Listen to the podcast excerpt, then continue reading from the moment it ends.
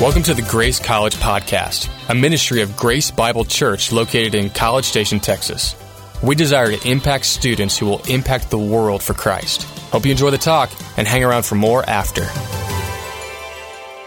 Thank you, guys. Give the Lord a hand for worship. Thanks so much. Hey, if you have a Bible, jump to Joshua chapter two. That's where we're going to be this morning, Joshua chapter two. Uh, once again, welcome, welcome, welcome. Hope you had a great week. Lots of reason to celebrate this morning. Thursday night was a pretty good night. It's always good to go to sleep going, ah, fifty-nine. That's a good number. That's a good, that's a, that's a, it's a warm feeling going to bed on Thursday night, late, late, late.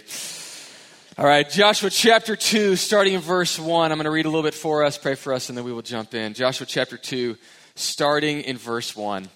Says this, and Joshua the son of Nun sent two men secretly from Shittim as spies, saying, "Go, view the land, especially Jericho." And they went and came into the house of a prostitute whose name was Rahab, and lodged there. Sounds a little sketchy. And it was told to the king of Jericho, "Behold, men of Israel have come here tonight to search the land." Then the king of Jericho sent to Rahab, saying, "Bring out the men Who you have who have come to you, who entered your house, for they have come in search out, to search out the land." But the women had taken the two men and hidden them, and she said, "True, the men came to me, but I did not know where they were from." And when they the gate was about to be closed at dark, the men went out. I do not know where the men the men went. Pursue them quickly, for you will overtake them. But she had brought them up to the roof and hid them with the stalks of flax that she had laid in the in the order of the roof. So the men pursued after them on the way to the Jordan as far as the fjords, and the gate was shut as soon as the pursuers had gone out. Let me pray for us. Lord, thank you so much for your um, this morning. And thank you so much. There's so much to be excited about for this new year, this new semester that you've brought us into. And but Lord, I, I pray that as we as we celebrate and we're excited about what you're opening up for us in this new year, I pray that we would be um, mindful that this new step into this new semester actually brings a lot of new, amazing opportunities, and all those opportunities require faith. So Lord, I pray that as we look at your word this morning, you'd help inspire us to be people of faith. It's in your name we pray. Amen. Well, how many of you worked at a camp this summer? You are a camp counselor or something like that this summer. How many of you actually have been to a camp, some sort of summer camp, some sort of camp moment? Anyone? Yeah, okay, okay, yeah. Well, inevitably at every camp, every camp you've been to, there's there's a moment where where the camp counselor who you trusted your life with, right, who you believed had your best interest in mind, whisks you off to a moment that looks something like this, something like this, yes, uh, where they place you on top of a pole, and there's different titles for the pole. Uh, some people call it a pamper pole, other people call it a pole of death. Um, the leap of doom is also what I've heard it called, right? And at every camp they have this moment. They ask like these small kids to climb up this pole and, and situate yourself on the top of this cylindrical part at the top of the telephone pole. And, and of course they strap you in. Of course they, you know, they, they give you headgear to, to maintain your safety. But then you're up there, and then I remember the first time I ever did this. I, I climbed my way up, thinking I was brave, thinking I was strong. I got on top of the pole, and I stood there, and then I was like, "Okay, what's next? Like, wh- what am I doing up here?" And I look over, and they're like, "Jump out to the bar in front of you." Now I was the first person in line, so no one had done this before me. I'm like, "To the bar? Then what?"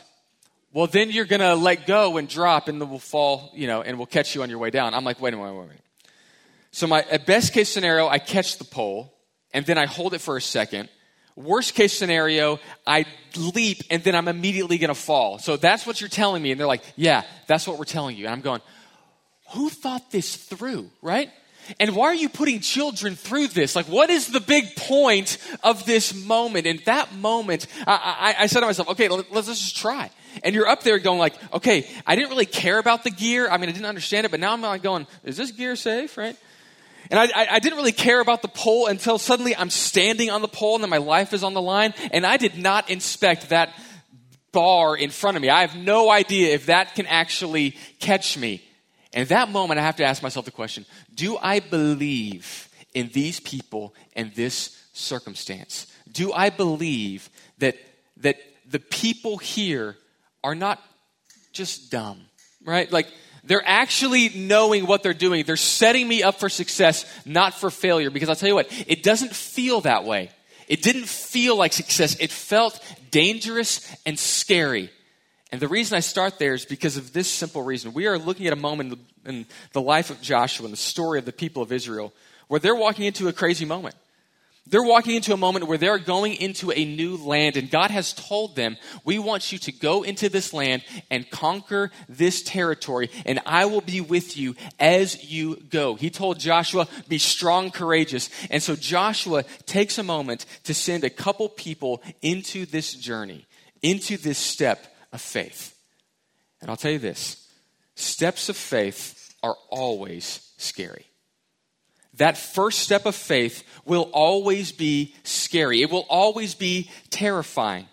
But great journeys always begin with a single step. Lao Tzu, Lao Tzu says this, the journey of a thousand miles begins with a single step. See, it takes steps of faithfulness in order to see all that God has for you. But oftentimes, those first steps actually seem terrifying. They can literally see terrifying. In fact, this moment was repeated several years previously to the nation of Israel, where they had come literally to the promised land. And at that point, Moses had sent twelve men, one from each tribe, to go into the promised land to stake it out. And Numbers thirteen shows, it says that the people came back with a, with a report of what was going on. But this step of faith was literally terrifying for them to walk into. I tell you what, steps of faith are always scary. And the first thing that we need to see in any step of faith is this. Number one, to first step out. To step out to what God has for you. Even though it may seem scary, we need to make a first step. And the hardest step is always the first step. I have small kids. I have four small kids. And I remember when I was teaching them how to how to walk. And it's it's hilarious when you see these small little kids, eighteen months old, nineteen months old, and they first start pulling up on the sides of your couch or the sides of, of a little ottoman, and, and they're, they pull themselves up on their little wobbly legs, and they, they can barely just keep themselves balanced. And at one moment, you, you kind of go, as a parent, you kind of stand there and go like, come on, buddy, out here. And then they kind of reach out with one hand. They're like, I don't know if I trust you. And, and then they ask themselves the question, okay, you want me to move toward you on these two things? Like, I just don't know that these can take me to where you're going. And you're, as a good parent, you're going, come on, baby, let's do this. And, and and you're wanting them to take that first step. And you know, once they get that momentum going, like, they can make more steps. Same is true in learning to ride a bike. Teaching my kids now to ride bikes, and it's it's hilarious. I mean, I'm getting a workout, holding to the back of the bike, running them back and forth up and down my street, like trying to help them. But there's a moment when you got there, you're going to release the seat, and that kid has to keep going. Now, as a parent, I still got to run and catch them because in case they fall, right? So I'm, I've been doing like kind of these numbers, like grabbing a child as the bike falls to its doom, and And at that moment, that kid has to go, okay, do I trust that daddy is knowing what I'm doing? Can I keep going, even though this step actually feels terrifying? And for you, some of you, college may feel like that terrifying first step. That step for as a freshman when you're when you're going off on your own and, and you're in this new place. Am I, am I going to learn the things that I need to learn so I can make that next step that God has and my parents want me to make? As seniors, you're coming to the end of that time and you're going, D- am I going to take a job that that leads to, to the, the hope, the future that I want? And that first step, that next step can actually be terrifying. The first step often feels like the hardest step. But that's exactly what Joshua pushes these men into. He takes two. He doesn't take twelve. And he says, men, I want you to go and lead this people and by first seeing what this land is like. And so he sends them into Jericho, a fortified city in the middle of the, the nation of Israel. And the, the goal was to split the, the, the nation of Israel, the, the land of Canaan. The goal was to split the land of Canaan from north and south. And Jericho's right there in the middle. And he sends them in there to spy out the land. And those men walked in there. And really, it's a repeat of what happened forty years earlier. See, Joshua had sent twelve men in, and only two came back with a positive report. One was Caleb, and the other was Joshua. And this moment, he's sending only two men in to see what, what the people will, how they will respond to the people that they see. See, when they came back forty years previously, ten men came back with a poor report. They didn't believe that God was actually opening up this land. They didn't believe that God was actually in this move. And so they came back with these ridiculous embellishments. They said these things of, when, of this moment. They said, however, the people in the land are strong, and the cities are fortified and very large. And besides, we saw the descendants of Anak there. The descendants of Anak were a mythical people that were believed to be tall and powerful. They were like this mythical people. But Caleb, he stood up and said, hey, hey, relax. Before Moses, he says, let us go up at once and occupy it. Moses has guided us. We're able to overcome it. But then the rest of the ten kind of chime in. They're like, no, no, no, no, no. The land which you have gone to spy out is a land that devours its inhabitants. It's like the ground opens up and swallows people. You know, like, we can't go there. It devours its inhabitants. And the people there are great height. We saw the Nephilim there. Who are the Nephilim? They're in Genesis chapter six. People that were destroyed by the flood. And they're like, no, no, they survived. They swam out of that moment. And, and they're there. Like, they are there. The ground eats people. Like, the Nephilim who died are actually still there. There's giants in the land. And we are like grasshoppers to them. Like, they're going to squash us like bugs. And though to that fear, we see a wonderful moment when these men say, you know what? Even though we know there's forty years of fear in our past, we're going to take a step of faith this time. What's fascinating, though, is that God led them in a complete circle. You know why they waited forty years? Because God was waiting for this previous unfaithful generation to die out. It's amazing when you're talking about a God who is um, who's infinite, right? Who's not bound by time. If he doesn't believe, if you're not going to follow by faith, you know what he'll do in your life? He'll wait you out. And then he'll use your babies. He's like, if you're not going to follow me, that's fine. I'll wait you out and I'll send in a new generation. And this new generation took the first step out. You see, oftentimes in life, when we don't follow God faithfully, when we don't step out with what he's asking us to do, you know what God will do? He'll wait on you. He'll just wait.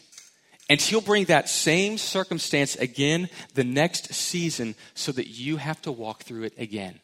Some of you have experienced this in college, right? You thought, I don't want to take this class, but I have to take this class for my degree. And it wasn't a good semester for you in that class. And you sat down with your counselor at a point, and you said, is there any way that I can avoid this class for my future? And your counselor said, no, sir. You get to take that class again. Well, can I have a different professor? No, sir. We've got a professor for you that really wants you to take that class one more time. For others of you, it's it's it's these other moments of faith. You're like, okay, I, I want to try to walk with God, and and and he wants me to share my faith, and, and he puts a person in front of me that, hey, I want you to share your faith with that person, and you're like, I don't really want to. And God's like, no, no, you, you need to share your faith. You need to take steps of faith. And you're like, I'm not going to. And, and God lets that person pass. And then several months later, you'll see that person again and again and again. And you're like, God, I don't want to take that step of faith. Or maybe it's some sin struggle that you have. And you may be like, God, okay, I, I, I'm gonna, I'm gonna conquer this sin. I'm gonna, I'm gonna live in freedom. And, and you get some accountability around you, and it's really great. Those people are holding you accountable. And, and then that same moment comes again when that same struggle hits you. And there's a reason for that. It's because God wants to make you strong.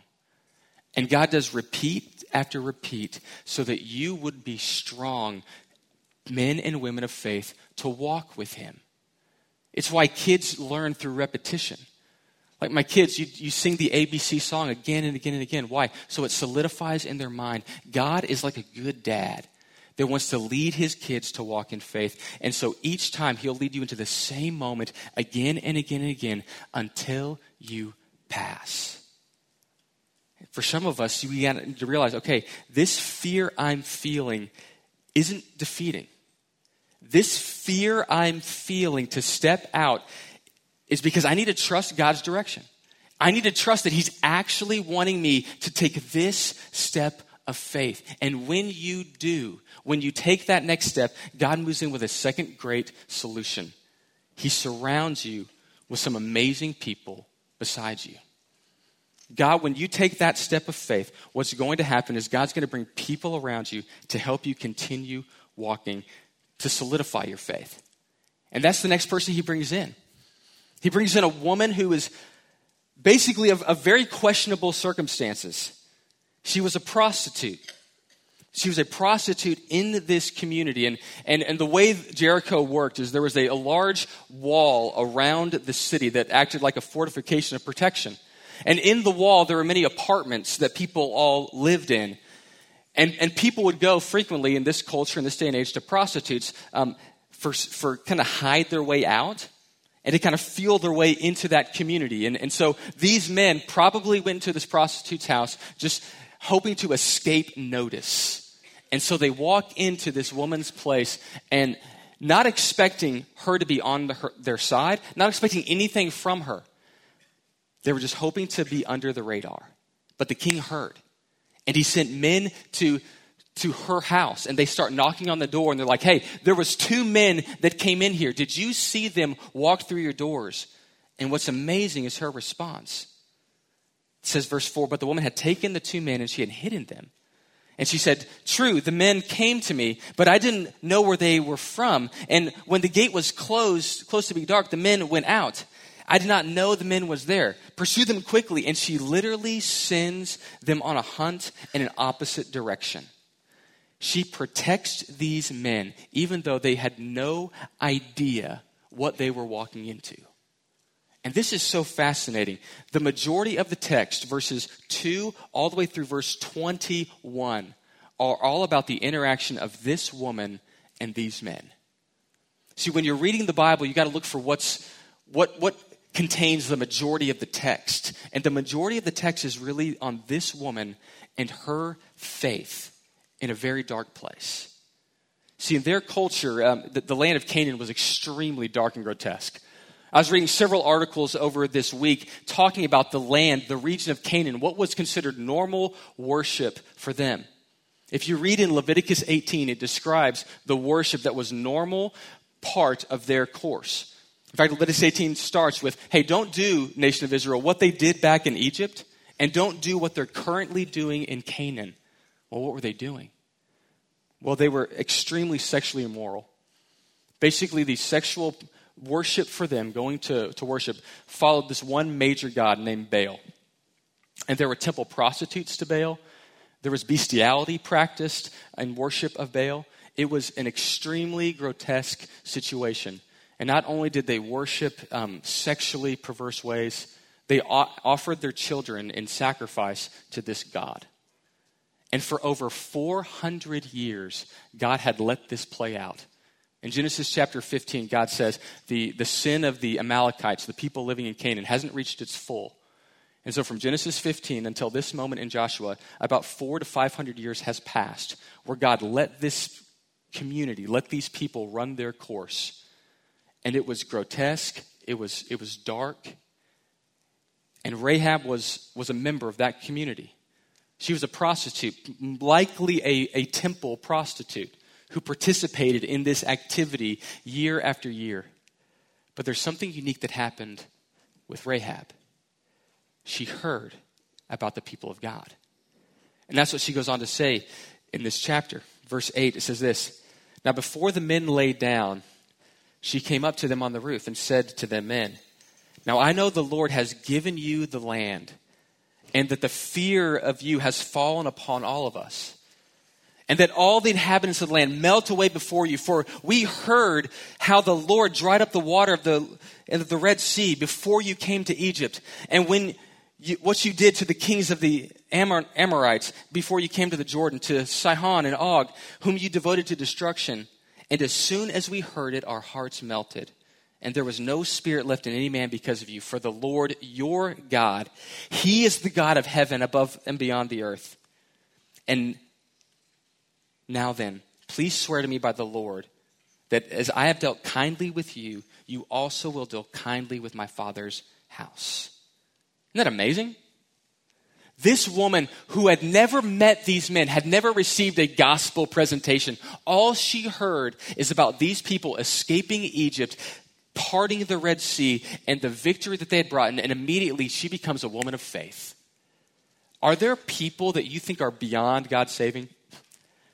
Are there people that you see their past, you see their circumstances, and it seems so far beyond the purposes of God, you think there's no way God would reach them. There's no way God would, would go that far to save that person. And I'll tell you what, you are missing the beauty of the grace of God. There's three things I want to show you about salvation. The first thing is this: salvation has no limits. There is no one too far gone from God. There is no one that has done too many things, too many wrong things that God wouldn't wrap his arms around him and bring him in. This woman, Rahab, is an example of an amazing grace of God that has come to this community and come to this woman. Secondly, this: salvation is God's goal. See, when God is bringing his people to this nation, he doesn't desire to kill and, and annihilate them. He wants them to come to a saving faith in him. And this woman shows that God actually is gracious. He is abounding in loving kindness. Second Peter three says it this way: the Lord is not slow to fulfill his promises, as some count slowness, but is patient toward you, not wishing that any should perish, but that all should reach repentance. See, God allows in his wisdom what he could easily prevent by his power. See, God allows people to run in sin, and there's a reason God allows that. He is hoping that a moment they will hear and respond in faith. God's goal is salvation. And thirdly, this: that saved people can play an amazing part in God's saving work. God's saved people can play an amazing part in God's saving work. You know what's fascinating about this woman who professes faith in this moment? Not only is she rescued, she makes promises with these men. Hey, will you protect me when y'all come into this place? And they say, yes, you bet we will. But not only is she saved from God's saving work in the world. God's saving work in the world. There's a part of the Bible that you probably skip over. They're called the genealogies. You're like, oh, the parts I skip. Yeah, yeah. And the reason you skip them is because they're just named. It's like reading the Hebrew phone book. Like, I get it, right? It's it's it's not all that engaging, right? But there's only, in the in the Gospel of Matthew, at the very beginning, you look at the life of Jesus, and there's there's three women mentioned in the book. There's three women mentioned. And so the book starts out with the book of the genealogy of Jesus, the Christ, son of David, son of Abraham, son of, blah, blah, blah, blah, goes on, goes on, goes on, right? And then you get to this point in the story, where it says, and Salmon, the father of Boaz, by Rahab. And Boaz, the father of Obed, by Ruth. And Obed, the father of Jesse. And Jesse, the father of David, the king. And Jesus is in the line of David. The third woman that's mentioned later on is, is Mary. You know what's fascinating about this woman from this dark past? She gets to be in the line of Jesus. She literally gets to help save people's lives by, by being in the line that the Son of God would come. How amazing is that? I mean, can you imagine that, that, that a person that's saved from a very, very dark circumstance could actually be part of the conduit of God's rescue mission to the world? See, God's goal is that you and I would literally play a part in his saving mission. We would be people that are on the lookout saying, okay, I may be scared about walking into this new territory, but I know God is rescuing people. And I know God is rescuing people for a purpose. He wants to have them play a part in his saving work in the world. I remember several years ago, I've, I've, I've shared this story, but when I was in college, there was a guy who was in our, our, our study group for one of my government classes. And he was the guy that didn't take notes, didn't pay attention, and always wanted to steal our notes and our information. And he did this like every exam we prepped for, and there came a moment when we were getting ready for the final that I actually had a conversation with the guy, and it, it turned out that he was actually a Jewish guy. And as we're having this conversation, he starts asking me all of these questions about Jesus, and I'm like, yeah, he's the Son of God, he's great, yeah, and and moving on, right? And I remember uh, after After that conversation, he says, hey, look, I want to know more about that Jesus. Give me a call, and I and I want to meet up and talk more about him. And I'm like, fine. But I lost the number, didn't pay attention. And the year ended. The semester ended. We took the final, and I didn't see him again. Two years later, I'm walking um, across the street, and I see across several lanes of traffic, he sees me, and he's walking with another buddy, and he goes, Kevin! And he literally darts across all of these lanes of traffic and comes over to me. I'm like, what are you doing? And he goes, he goes, hey, how's it going? Hey, this is my buddy. And by this time, he was actually in law school. And he goes, he goes, hey, man, hey, this is my buddy. Hey, um, remember that conversation we had a couple years ago about Jesus? Like, I got some more questions. We were reading in a book of Isaiah about the suffering servant. Would you would you tell me about who this is talking about? Because we're arguing about it. They're both Jewish guys. And so I open up the Bible to Isaiah fifty-three, and I'm like, yeah, so Jesus is actually the fulfillment of this prophecy. He is the suffering servant who, who died in our place for our sins. He's like, this is great. He gives me his number a second time. He says, here, give me a call, and I'd love to meet and talk more about this. I lost the number. A year later, I walk into a group of people that are all prepping um, to lead different ministries across campus. And there's all of these kind of ministry leaders in this moment prepping to, to share the gospel with different pockets of campus. And I'm walking in the room, and I see Jewish guy. And I look over at him, and I'm like, Christians, you, like, what are you doing here? And I walk over, and he goes, I came to Christ six months ago. You blew it.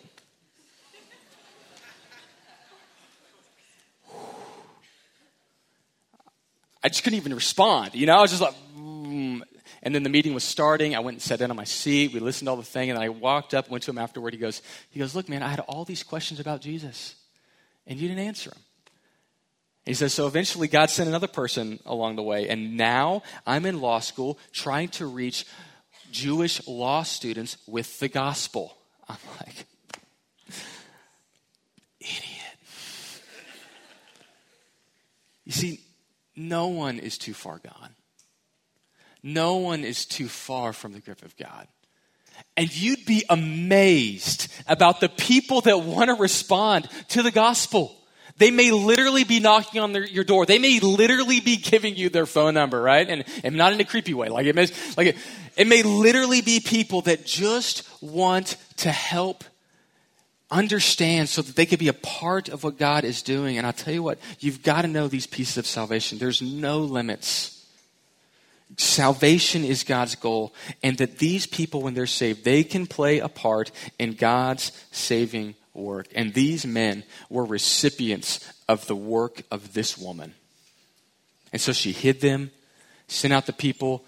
Then she brought these, she came back to these men and said, okay, they've left. Now you've got to hop down the wall and head back.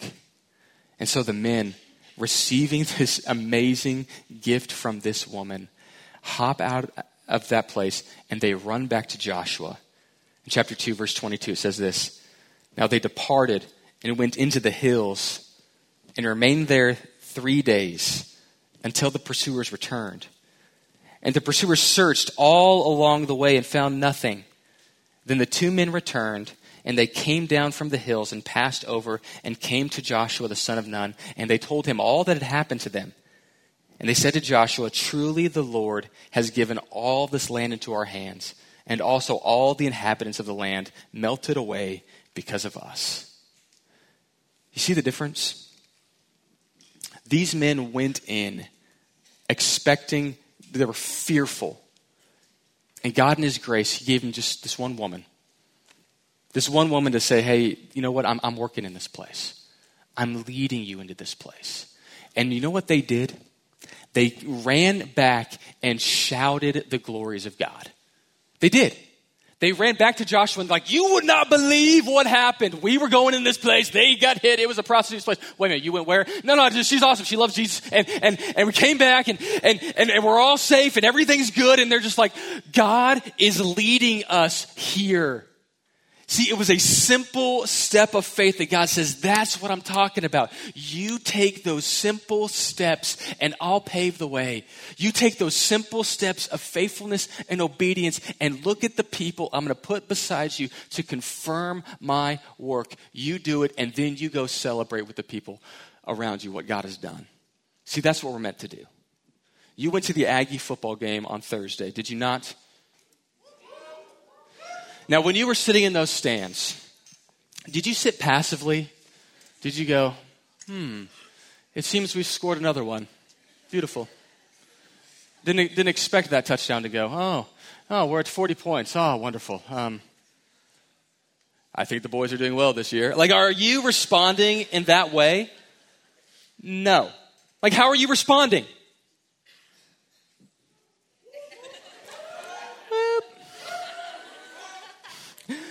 You are looking for every opportunity to give encouragement, are you not? Like, when they make a tackle, you're just like, that's what I'm talking about, right? When when they make a, a, a reception, you're like, that's right. And when they miss something, you're just like, all right, boys, we got it, we got it. Get in there, right? Like, you know that your shouting and celebrating actually is inspiring to everyone else. It's why when people come to visit Texas A and M, they literally bring them, hey, you've got to come to a football game. Yeah, there's other stuff at the university. You've got to come to a game. And then you sit there beside people, and then you, and they put legs around you, and they start sawing things, and you're just, and you're like, like, even if you're passive, as soon as you get in those moments, you're like, I, I'm inspired, right? Like, you just, there's something better about being in this community because all these people shouting and celebrating towards one great end. You're like, I, I'm so glad I'm here and a part of this. And I'll tell you what, that is the community God is building. He is building a community of people that take steps of faith. People that look out and say, hey, God's saving people. And, and, and, and salvation is coming literally to anyone and everyone.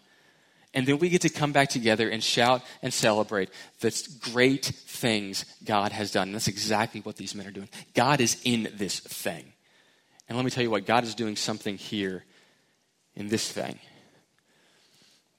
One year ago, last week, one of a guy walked up to me, and, and, and his name's Micah. He walked up to me and he said, Kevin, I just want to tell you, this marks one year for me walking into the doors of Grace Southwood.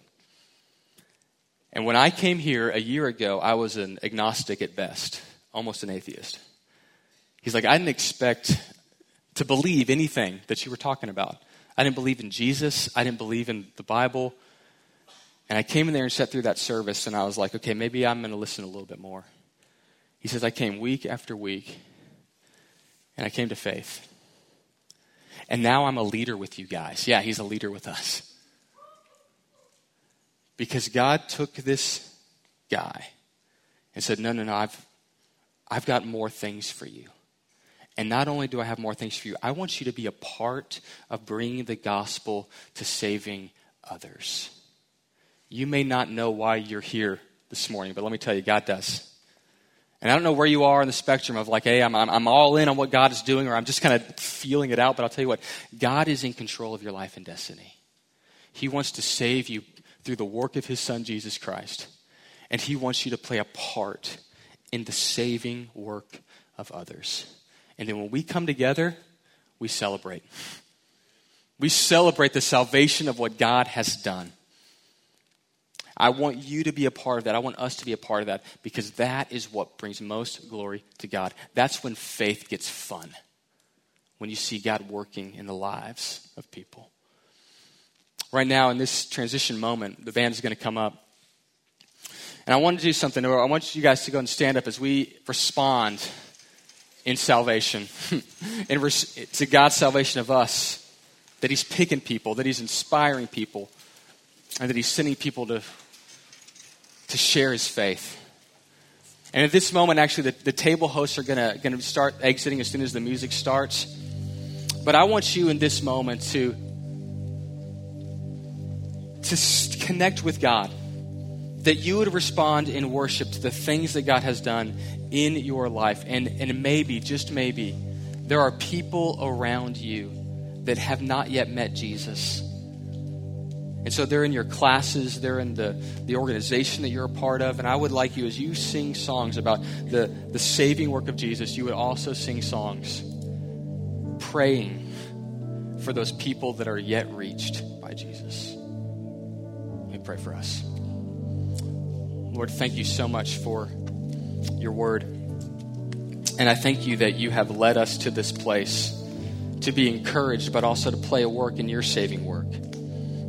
And Lord, I thank you so much for a woman like Rahab, who probably looked at her own life and said, there's no way God would want to save me or rescue me, but by your grace, you save all of us. We're all not who we should be. We've made decisions in our lives that have led us far from you, but you, by your grace, are rescuing people. I thank you, Lord, that you've rescued me. And Lord, I pray that as we as we sing songs to you, we bring to mind people's lives who we can impact.